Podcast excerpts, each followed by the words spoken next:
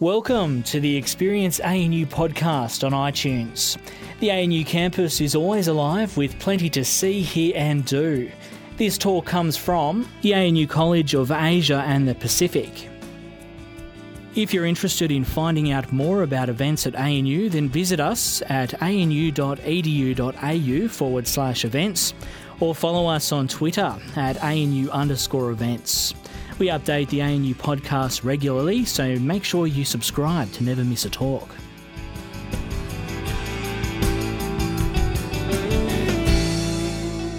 Uh, right now, um, probably right now, they're hard-working folk up on Russell Hill. They're beavering away on the third white paper in six years. One in 2009, one in 2013, one due out next year in 2015. Now, given that in the last 40 years or so, white papers have come out, I think, on average every eight or nine years or something like that. The fact that we're heading up for our third in six years suggests that something is wrong, given that the purpose of a white paper is to provide a long term set of decisions, to provide the framework in which the decisions are made, and then to publicise a long term set of decisions about the kinds of capabilities we should be building, the kinds of money we should be spending, and the purposes for which we're doing it. And because of the timeframes in which defence policy works, the fact that you need to stop and start three times in six years suggests that something's gone wrong with the process.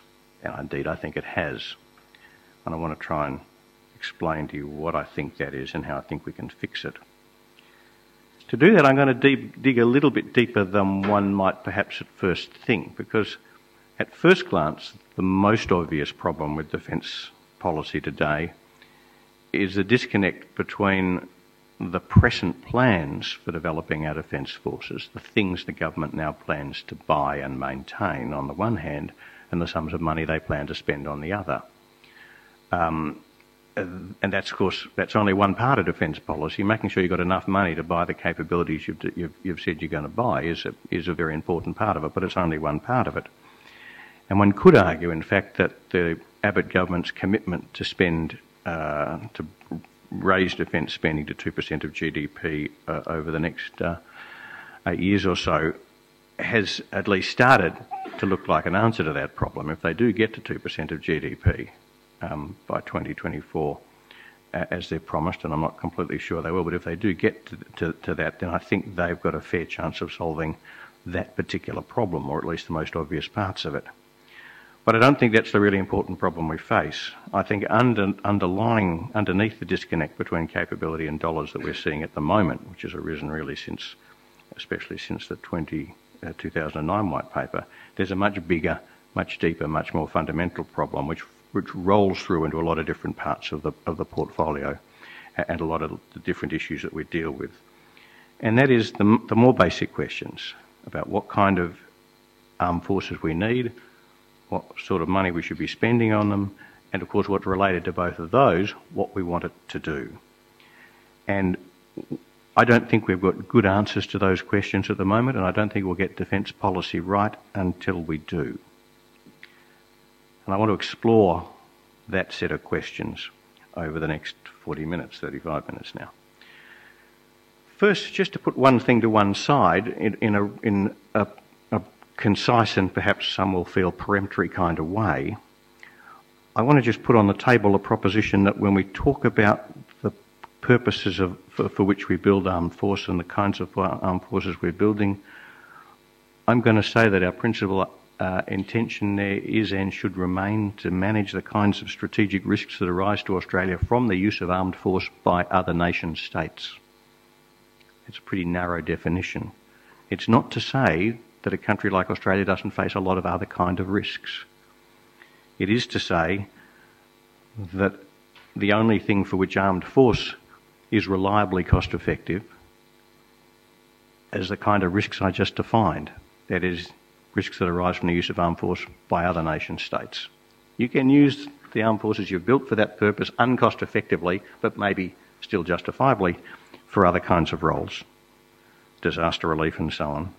The only purposes for which it makes sense to design and build armed forces is the ones for which they're most cost effective, and those and the only purpose of that are response to armed force by other states. In other words, we should build our armed forces to fight wars, and if we don't think we're going to fight any wars, we shouldn't build armed forces.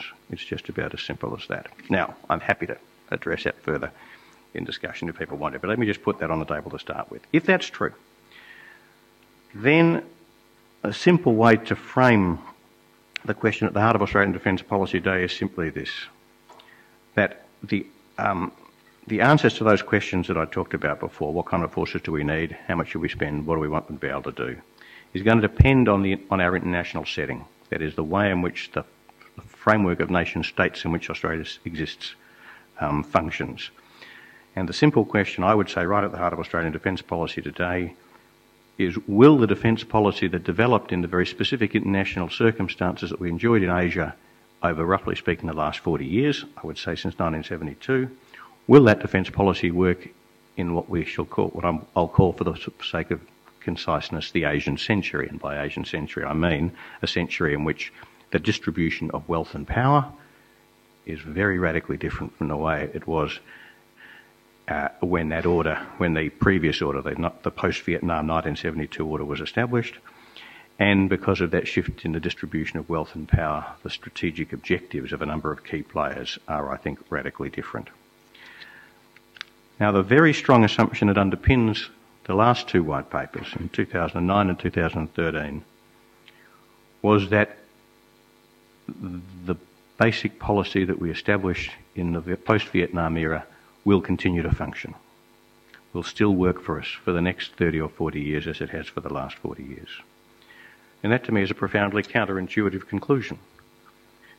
Because I would argue, this is a separate debate, um, but I would argue that uh, the shifts that we encapsulate by that phrase Asian century do constitute the biggest shift in the foundations of Australia's international situation since European settlement in 1788. Well, that's a big claim.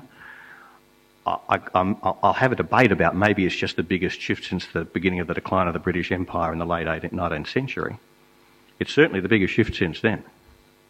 Because for the first time we have in Asia an Asian state which is, in the not too distant future, going to be richer than our great and powerful friends. And therefore, in, this is a complex argument for another time, but fundamentally more powerful and certainly very able, better able than any Asian state has been before to compete with our Anglo-Saxon great and powerful friends uh, for a primary role in the Asian order. So this is my, my starting point is that it's counterintuitive to assume that in Asia, which is going to work profoundly differently, the defence policy which served us for the last 40 years will keep serving us as well for the last for the next 40 years, and that assumption is the assumption that underlies our existing defence policy.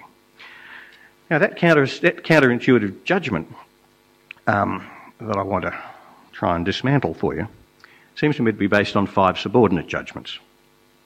Um, and I'll just spell them out for you. The first is that, um, notwithstanding what I think most people now accept, and that is that the, that the shift in wealth and power is for real, and even if it slows down, it's already gone far enough to make a fundamental difference. But even, even people who accept that hope that uh, nonetheless the escalating strategic rivalry that one might fear would arise from that will be constrained.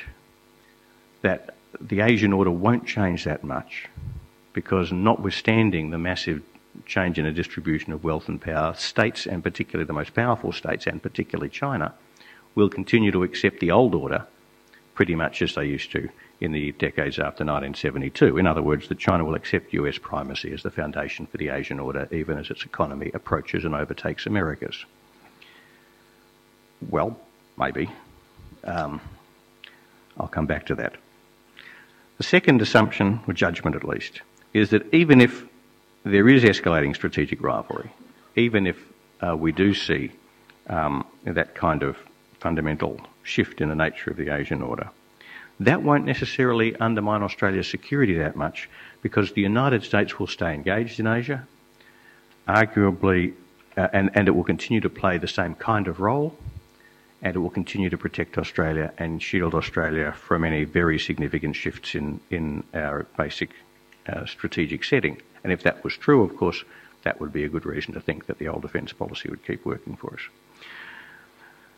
The third judgment is that, following from the first two, is that we won't need our, our armed forces to do anything fundamentally different in coming decades than what it's done for us in previous decades. In other words, we won't, in particular, we won't need it to do more to support our allies, and particularly the United States, than, than it's been required to do over the last few decades, and which it has done quite well, of course. We have quite a good record. It has worked well.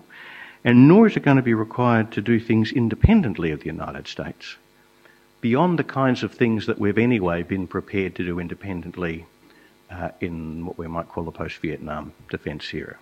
That is the kind of uh, stabilisation operations in the immediate neighbourhood or the low level contingencies from the, and the mythical Kimberley, uh, which have loomed so large at different times in Australia's defence planning. Um, and if that was true, then the fourth judgment is that the forces we're now planning, which look a lot like the forces we've used in the past, will deliver those the, the, kinds of operations we'll need in future because the operations we'll need in future will look a lot like the operations we've done in the past. And the fifth judgment is anyway, even if that wasn't true, there's not much we can do about it because no government in Australia will ever spend more than 2% of GDP on defence, so we're stuck with it.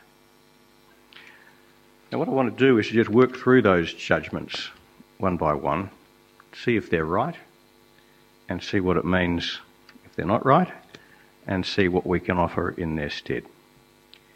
Um, the first one, point about um, that notwithstanding the shift in power, that escalating strategic rivalry will be constrained. This is a big subject, and I've spent a lot of the last couple of years uh, arguing about it, um, and so I'm not going to spend a lot of time on it right here and now. But I just want to say that um, uh, it's, it's very important to say that like many other people, I don't regard escalating strategic rivalry as inevitable. Uh, but unlike some of the people who use that phrase, including a number of our prime ministers over the last decade or so, I don't think saying it's not inevitable is very reassuring. It's not inevitable, but it's very probable. Uh, and, you know, like bushfires aren't inevitable, but near enough for it not to matter. I think there's a very high likelihood that strategic rivalry in Asia is going to escalate. Um, and it's worth bearing in mind that if it doesn't, it would only be because one side or the other has given way. Um, uh, and uh, that would itself produce a new set of strategic risks. So I think it is a very serious risk, and I think it's in particular the one that our defence policy has to focus on most. Defence policy shouldn't focus on worst cases solely, but nor should it focus on best cases and to base our thinking about our defence policy on the assumption that the biggest shift in the distribution of wealth, wealth, and power produces no fundamental shift in the way the order works seems to me like a very best case kind of approach. Um, uh, so I think uh, instead of assuming that escalating strategic rivalry won't happen, I think we should recognise as a very high probability uh, that a more contested Asia and in particular an Asia, in which strategic relations between the region's major powers are more contested, will have higher strategic risks for the region as a whole and higher strategic risks for Australia specifically, different points. Our strategic risks aren't identical to everybody else's, but as the strategic risks in the region of the whole increase, Australia's strategic risks increase. And by strategic risk, I mean very roughly the, the probability and the seriousness of conflicts, of us getting involved in substantial conflicts. Um, it is less unlikely that Australia will find itself going to war, in a major war in our region over the next few decades, and has been over the last few decades, because the uncontested US primacy, which has been such a robust foundation for stable Asian order, is passing away. And we should absolutely not assume that in our defence policy, we should not assume that away. Completely separate point, a very high priority for our diplomatic policy, for our foreign policy, should be to do whatever we can to prevent that happening. And I think uh, uh, it's terribly important that, that we not confuse that diplomatic imperative on the one hand with the defence policy imperative to do what we can to, to manage our situation should the diplomats not succeed. And I just make the point in passing, I don't think the diplomats are succeeding. So, that's the first judgment. The second judgment is that, uh, okay, not to worry.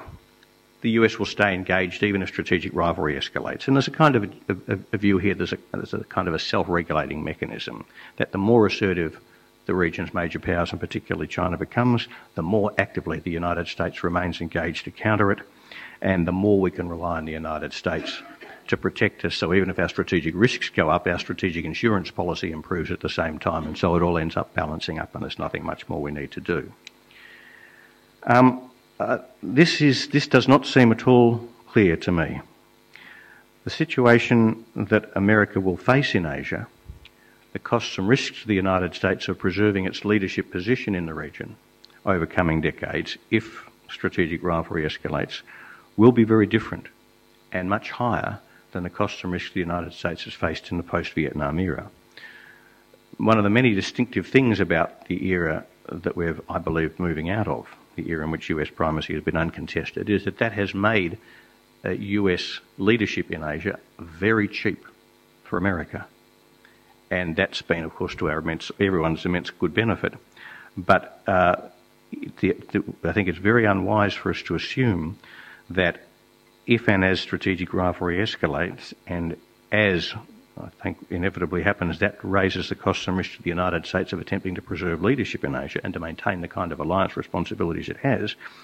It becomes less and less clear that the United States will decide that those growing costs and risks are justified by the scale of US interests because it's not clear that US interests in Asia have actually increased unless you regard the maintenance of leadership itself as an interest. So I think there's a very unclear, it's very doubtful that, that, that US leadership um, uh, is as robust in Asia, in a more contested Asia, it has been uh, hitherto. Now, of course, that's a hard argument to make because people have um, predicted uh, a decline in US leadership in Asia so reliably in the past, and one does feel a little bit like crying wolf. But it's always worth remembering the point about the crying wolf story is that the wolf came eventually. You know, just because people have predicted it wrongly in the past doesn't mean it, it won't happen in future. And I think this one's different because I think China is a different kind of rival for America, stronger, scarier. And America's interests are lower. America's interests in Asia are not, I think, as strong as they were, for example, in Europe or for that matter in Asia during the Cold War. Now, if that's true, then in order for Australia to remain as confident as we have been in the past of US support in the face of escalating strategic rivalry, we would have to be willing to do more to support the United States in the region, and so I might add with other countries. We'd have to be able to do more to support it to keep it here, to encourage it to stay. And we'd also have to do more, I think, slightly different point, to shape its policies to make sure that what it was doing in Asia was congenial to us, worked for us. The more contested the region, the more the US finds itself engaged in really serious strategic competition, the more risk there is that what the United States does is not going to work for us.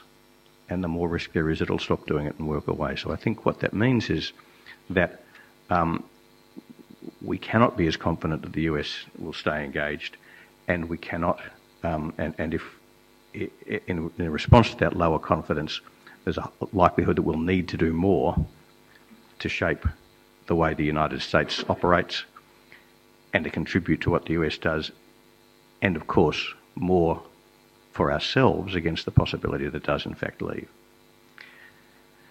So that brings us to the third judgment. That is that um, our defence policy can no longer assume that the sorts of things that we needed our armed forces to be able to do over the last 40 years and that we're still designing our defence forces to do in future, that might not be enough. If those two judgments I've just explored turn out not to be right, then we have to at least consider, and I'll come back later to talk a bit more about the nature of that consideration, we need to at least consider what, how we might be able to do more, perhaps much more, to support the United States in Asia.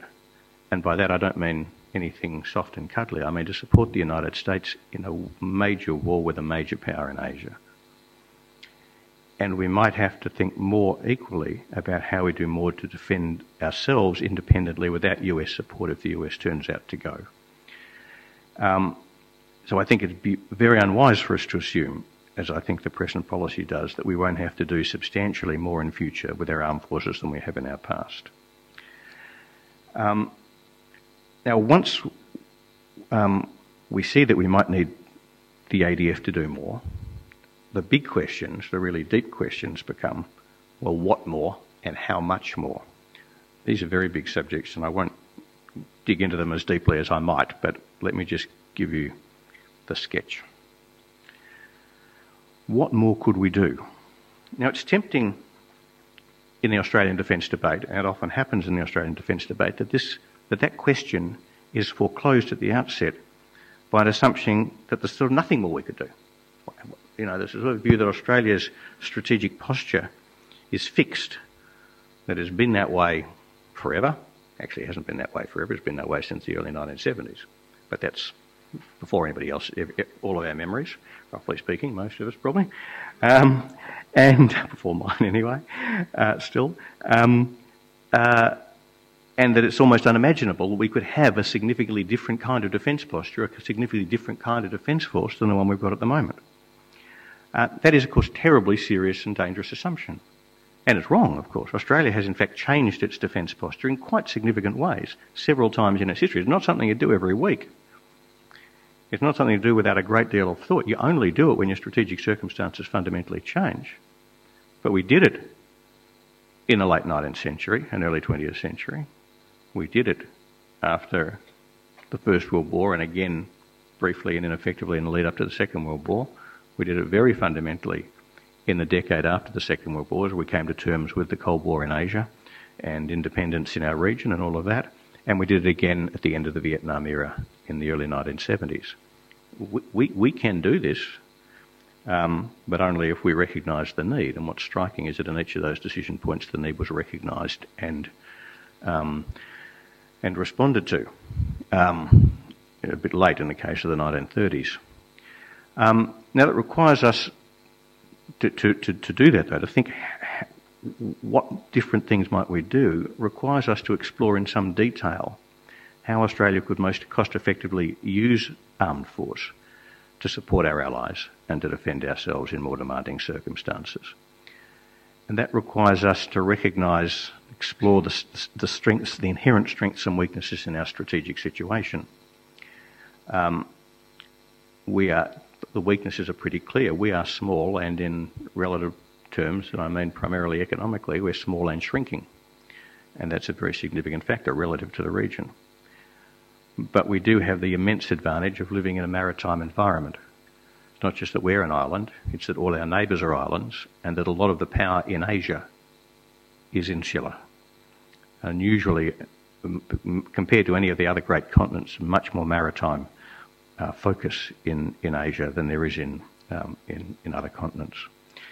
Um, the third advantage is that although our demographics are small, our technology is relatively deep, and we have for our size, a reasonable sized economy, though dwindling, as I said, in relation to the rest of the region.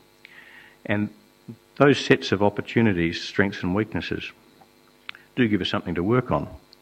To abbreviate quite a complicated argument, the first thing it tells us is that whatever we do, we'll do at sea. And the key question is at sea and in the air over the sea, of course. And the key question is what should that be? And again to abbreviate a very long argument, the minimum we can do to achieve strategic effects at sea is to deny the use of the sea to others in a range of circumstances, both in relation to the security of our own air and maritime approaches and in relation to the security of the air and maritime approaches of all those other islands in the Western Pacific. And the really critical point is that would probably achieve a high proportion of our strategic objectives. We d- and the other side of that coin is we don't need to be able to control the sea and use it ourselves in order to achieve most of our strategic objectives. We can achieve most of our strategic objectives by denying the use of the sea to others. Now, let me just try and discipline myself to about three minutes explanation as to why I say that, because it's a very critical issue. The difference between sea denial and sea control is pretty straightforward. Sea denial is the capacity to stop somebody else using the sea, to project power, or for that matter, to send cargo or whatever. And sea control is the capacity to do the opposite that is, to stop somebody else from stopping them using the sea. It's not just the capacity to use the sea, it's the capacity to use the sea in the face of others' efforts to stop you. And for a long time, I mean for centuries, sea denial and sea control were really two sides of the same coin because everything you did at sea beyond the range of land based artillery was done from a ship. Uh, to carry stuff, carry forces or cargoes or whatever, you had to put it in a ship, and the more you wanted to carry, the bigger ship it had to be. And to stop a ship, you needed to stop it, you needed to hit it with a gun. And guns are big, and the bigger the gun, the bigger the ship. And so you ended up with big ships with big guns running up against other big ships with other big guns, and you've got a scene very much like, you know, think of a painting of the Battle of Trafalgar, a totally symmetrical operation. You can't tell by looking who was doing sea control and who was doing sea denial in that picture. Actually, was Nelson was doing sea denial. He was trying to prevent the Spanish and the French using the sea uh, to deploy forces against Britain. Classic sea denial operation, but you can't tell by looking. Then, in the late 19th century, some clever person thought of ways of sinking ships that didn't involve using big guns. Just a different way of delivering the high explosive against the hull. Torpedoes, mines, a few decades later, bombs. And you no longer needed to put a big ship to sea to sink a ship. And from that point, the asymmetry between sea control and sea denial, what you need to do to have a ship at sea and what you need to do to stop somebody else having a ship at sea started growing and it's kept growing ever since. And it's one of the ways in which recent technologies, one of the few ways I would say, in which recent technologies have actually ch- significantly changed uh, uh, op- the operational balance further. That is, ships become easier to find and easier to sink. Uh, and it becomes harder to stop somebody else finding you and sinking you. This is absurdly crude and impressionistic um, quantification, but in broad terms, I reckon it takes 10 times as much effort to achieve sea control as it does to achieve sea denial. And to put it very bluntly, I don't believe that Australia, or for that matter the United States, or for that matter anybody else, can reliably achieve strategically significant uh, amounts of sea, of control in the face of the sea denial um, efforts of major Asian powers like China, and vice versa. I think we're heading into an era in which many countries are going to have the capacity to deny the sea, and very few are going to have the capacity to control it and therefore use it themselves. This is good news overall. Bad news for the US Navy, because US Navy is very much a sea control navy. US strategic posture in Asia is fundamentally based on its capacity to project power by sea back. Good news for the rest of us. Um, uh, you know, the bad news is the United States can no longer project power by sea against China. The good news is China can't project power by sea against anybody. Not just not against the United States, not against Japan either. That's what all those submarines are for. They don't sell them all to us. Um, and you can t- the implications of that are very clear in the way in which US strategy in Asia has evolved. That's why they're looking, that's why they're so fussed about what they call anti access and area denial capabilities. That's just their word for sea denial.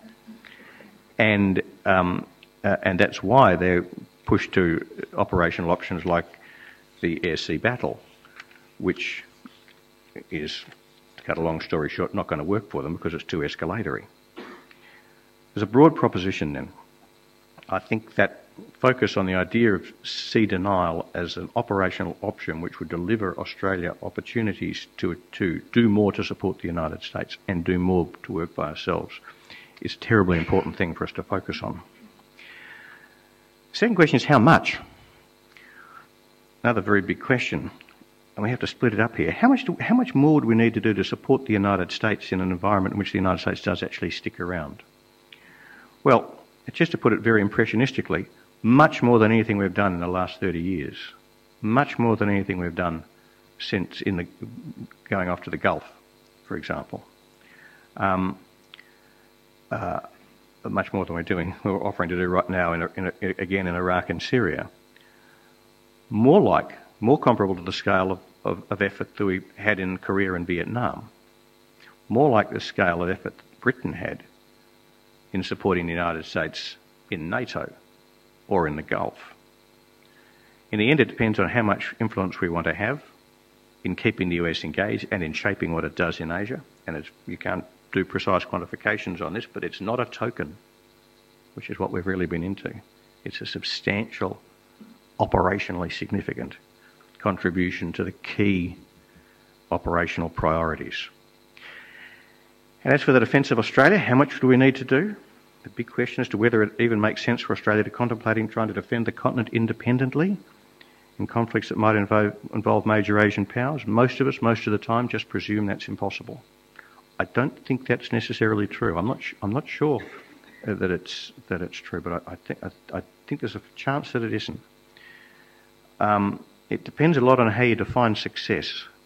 If you define success by not just preventing the other guy attacking you, but you attacking him, rolling into his capital and marching down his main street uh, with flags flying, then we're not going to do it. But if you define success as raising the costs and risks to an adversary to the point where it's not worth their effort, in view of the forces that they can deploy and sustain in your part of the world, and when you're someone like Australia, which is a long way from the major powers, that's not a very big proportion of their, of their forces then I think there's a chance that that might not be as impossible as people imagine. It's certainly worth exploring. So there are some options, with some answers to the, to the what and how much question as to what more we'd need to be able to do if the forces we're planning at the moment, the assumption that the forces we're planning at the moment are going to do enough for us. And just to be clear, I think it's very plain, this is the fourth assumption, that the forces we are now planning won't do enough for us. I'm not going to dig into this in much detail, partly because I think it's important to look at the other issues rather than get into an enjoyable discussion about whether the JSF is a better aircraft than the F 22 and all of that. But to put it very briefly, the forces that would be required to, to, to achieve something like the strategic objective, the operational objectives I've talked about, and something like the quantity I've suggested, would have a lot more submarines and a lot more air air power, Joint Strike Fighter, air-to-air refueling, AEW&C, all of that, than we are now planning. Twice as much, maybe. And it would have much less a high uh, emphasis on amphibious forces for high, for high level operations. Uh, the sorts of things that are the focus of so much of our force development at the moment. I don't believe uh, amphibious land forces are going to be a cost effective operational option for Australia uh, in the environment I'm trying to describe to you. And the fifth point, of course, is that that would cost a lot more. That kind of force would cost a lot more. So if the assumption is that just no way, forget it, no Australian government is ever going to spend more than 2% of GDP on defence, if that assumption is right, then forget it. Well, I'm not sure it is right. I certainly think it's an assumption we have to explore very carefully. Um, in the 1950s and 1960s, which is the last time Australia built a defence posture to respond to an Asia that was contested between major powers, Australia spent between 3 and 4%, average of I think about 3.6% over the two decades. Um, countries like Britain and the United States have been spending that kind of level since the end of the Cold War. Um, so although it's higher than we've been spending for the last uh, 30 years, it's not unthinkably high. We, we, it's a choice we could make as a country. Um, I don't think we can call it unthinkable. And we shouldn't be surprised that in a very different set of strategic circumstances, in which we face new risks and new demands, we end up with a different and larger defence budget. It would be a perfectly natural thing to conclude. Um, so I don't think it's unthinkable. Um, but I don't think it's easy either. It's not a decision. A decision to make a sustained increase in defence spending is not something you'd take at all likely, but I have a very strong argument as to why precisely it was necessary. Uh, and you'd need some real leadership to deliver it. And that brings me to the what you might call a core public policy point of what is, after all, a public policy lecture. Um, Australia has a choice to make, a classic public policy choice to make, as, as our strategic circumstances shift in the Asian century. And it's not that unlike the kinds of choices that we make face in other areas of public policy. And in, in some ways, for example, that's a probably contentious one to mention, in some ways a little bit like the choices in relation to climate change. That is, you have a big and complex long-term set of shifts, a bit of uncertainty about how real they are and what can be done to ameliorate them. some potentially very big costs to do anything about them, very high level consequence if it doesn't pay off. Um, and it takes, it's a very demanding public policy challenge to try and present the issues and options and ideas in the public policy space, in the political space, in the space of public debate, in a way that really gets the questions on the table. And it's a challenge in particular for a political systems to do that effectively. In the end, the choices that we face, like many public policy choices, not just climate change, but we must say in some ways, well, a very large number of public policy choices anyway, is a balance between cost and risk. It's a balance between our tolerance of higher strategic risk in an inherently more risky strategic environment on the one hand, and our willingness to spend money to take the steps necessary to ameliorate those risks. That is precisely the kind of choice we face in this circumstance. We have a more risky strategic environment, and we have a choice as to how much more, if any, we spend to manage that risk. And that just depends how we feel about the risk and how much we feel about the costs and opportunity costs of spending that money on it, of spending an extra 1 or 2% of GDP on defence rather than spending it on something else or giving it back as tax cuts. Now, it's easy to say, in other words, that the risks are higher. I'm pretty sure they are.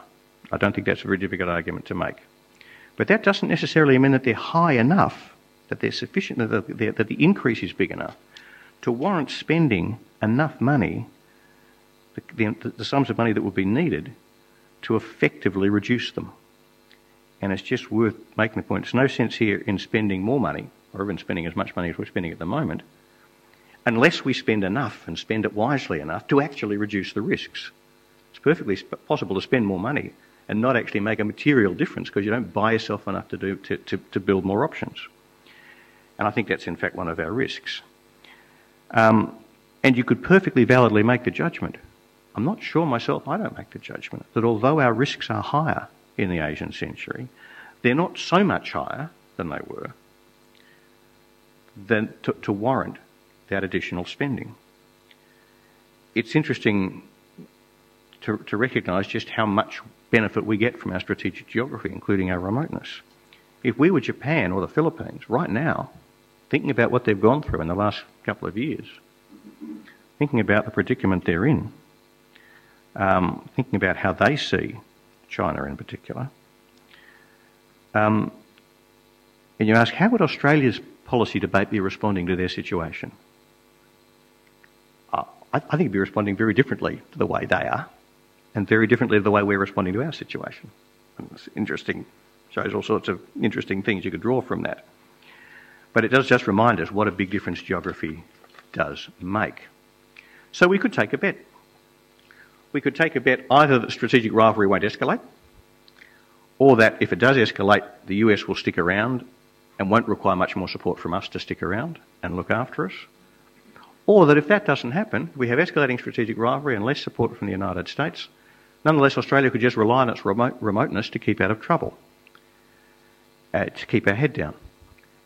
And we could we can influence how easy that is. We're prepared to keep our head down, we're prepared to be a kind of a, well, let's call it a small power, one that doesn't go around throwing its weight around, telling what the Russians should do in the in the Ukraine, etc. I could give quite a long list, but you know what I mean. We want to be a meek and mild power that doesn't get into trouble by keeping its head down. That's an option for it. It really is an option for us, and we don't want to dismiss it because the alternative could be pretty expensive. It's, it's that, that's what you have to balance against the cost. If the cost of, of forces to manage the risks more assertively, in other words, to not make those assumptions, to not take that bet, but to say, no, let's recognise that there's a serious risk there. What would we need to do to take the kinds of steps I've talked about to manage it? If that was going to cost 10% of GDP, I think it'd be pretty easy to get a consensus that it wasn't worth it. You'd rather live with a risk. If it was going to cost two and a bit percent of GDP, just a bit more than we're spending at the moment, it'd be pretty easy to take to make the judgment, well, well that's not much, and the risks are reasonably serious. Let's pay that. Three or four percent, which is where I think it ends up being, is kind of in the middle. It's a, it's a lot more, so it's worth taking seriously. It's not so much more that you would regard it as out of the question. I think that is, in fact, the kind of choice that we have to make. And we have to recognise that when we make that kind of choice, we're not just deciding about our defence posture, we're deciding to a significant degree what kind of country we are. Um, I don't want to go all Anzac Day on you here. Um, I don't think Australia is defined by its military past or its military present, but it is true that the kind of, to an extent that more than perhaps most many of us realise, the kind of um, military power you are does influence the kind of player you are internationally. And that would, would say something about the kind of country we were. It would make us a small power. That's not necessarily a bad thing to do. Lots of small powers in the world, some of them are very nice countries. But that's the choice we'd make. Now, that is a decision we do have to make, and it's a decision we should make very carefully. It's one thing that, to decide that the risks are acceptable and to keep going with what we're doing rather than to make some significant changes. It's another to pretend that the risks aren't there and to pretend that we're not actually making a choice. And I think that's what we're doing at present. So, just to be clear, I'm not offering you here an argument for bigger defence forces and a bigger defence budget. I'm offering an argument that says that we need to have, that we face very significant decisions about that question in the face of our changing strategic environment, and that those decisions need to be made very carefully and very rigorously. The assumptions that underlie them has to be, to be tested, the judgments have to be open to scrutiny, and the costs and risks on both sides of the argument have to be weighed very carefully. Um, and that, of course, having done that, that would provide the basis on which governments could go to the public and argue for a higher defence budget, or go to the public and say, We've looked at this and we think on balance we're better off staying where we are and accepting those higher risks. And any government who thinks that they couldn't make that argument and also thinks they couldn't make an argument for higher defence spending really has got a problem because I think the choice is just about that stark. Now, that, of course, would require a completely different kind of defence debate. The, an approach to defence policy, not just by um, my friends and colleagues and competitors in the media or, um, or by academics uh, or by public servants, but also, of course, by politicians on both sides of politics. Uh, I don't think there's any guarantee that we'll get that, but I think it is certain that if we don't get it, if we don't get a different kind of defence debate and a different kind of analysis of the issues I've been talking about, we will find ourselves drifting into the Asian century with our defence policy out of control. And doing the other thing, getting a handle on these issues, is, I think, the only way to really fix defence policy. Thank you very much. We hope you enjoyed this talk. Did it inspire or even provoke you? Let us know via Twitter at ANU underscore events. If you're interested in learning more about the research and ideas that come out of ANU, then why not consider a free subscription to ANU Reporter magazine? ANU Reporter tells the stories of the greatest minds in Australia, brightest students, and finest alumni. Visit news.anu.edu.au forward slash publications and click on the ANU Reporter magazine link to find out more.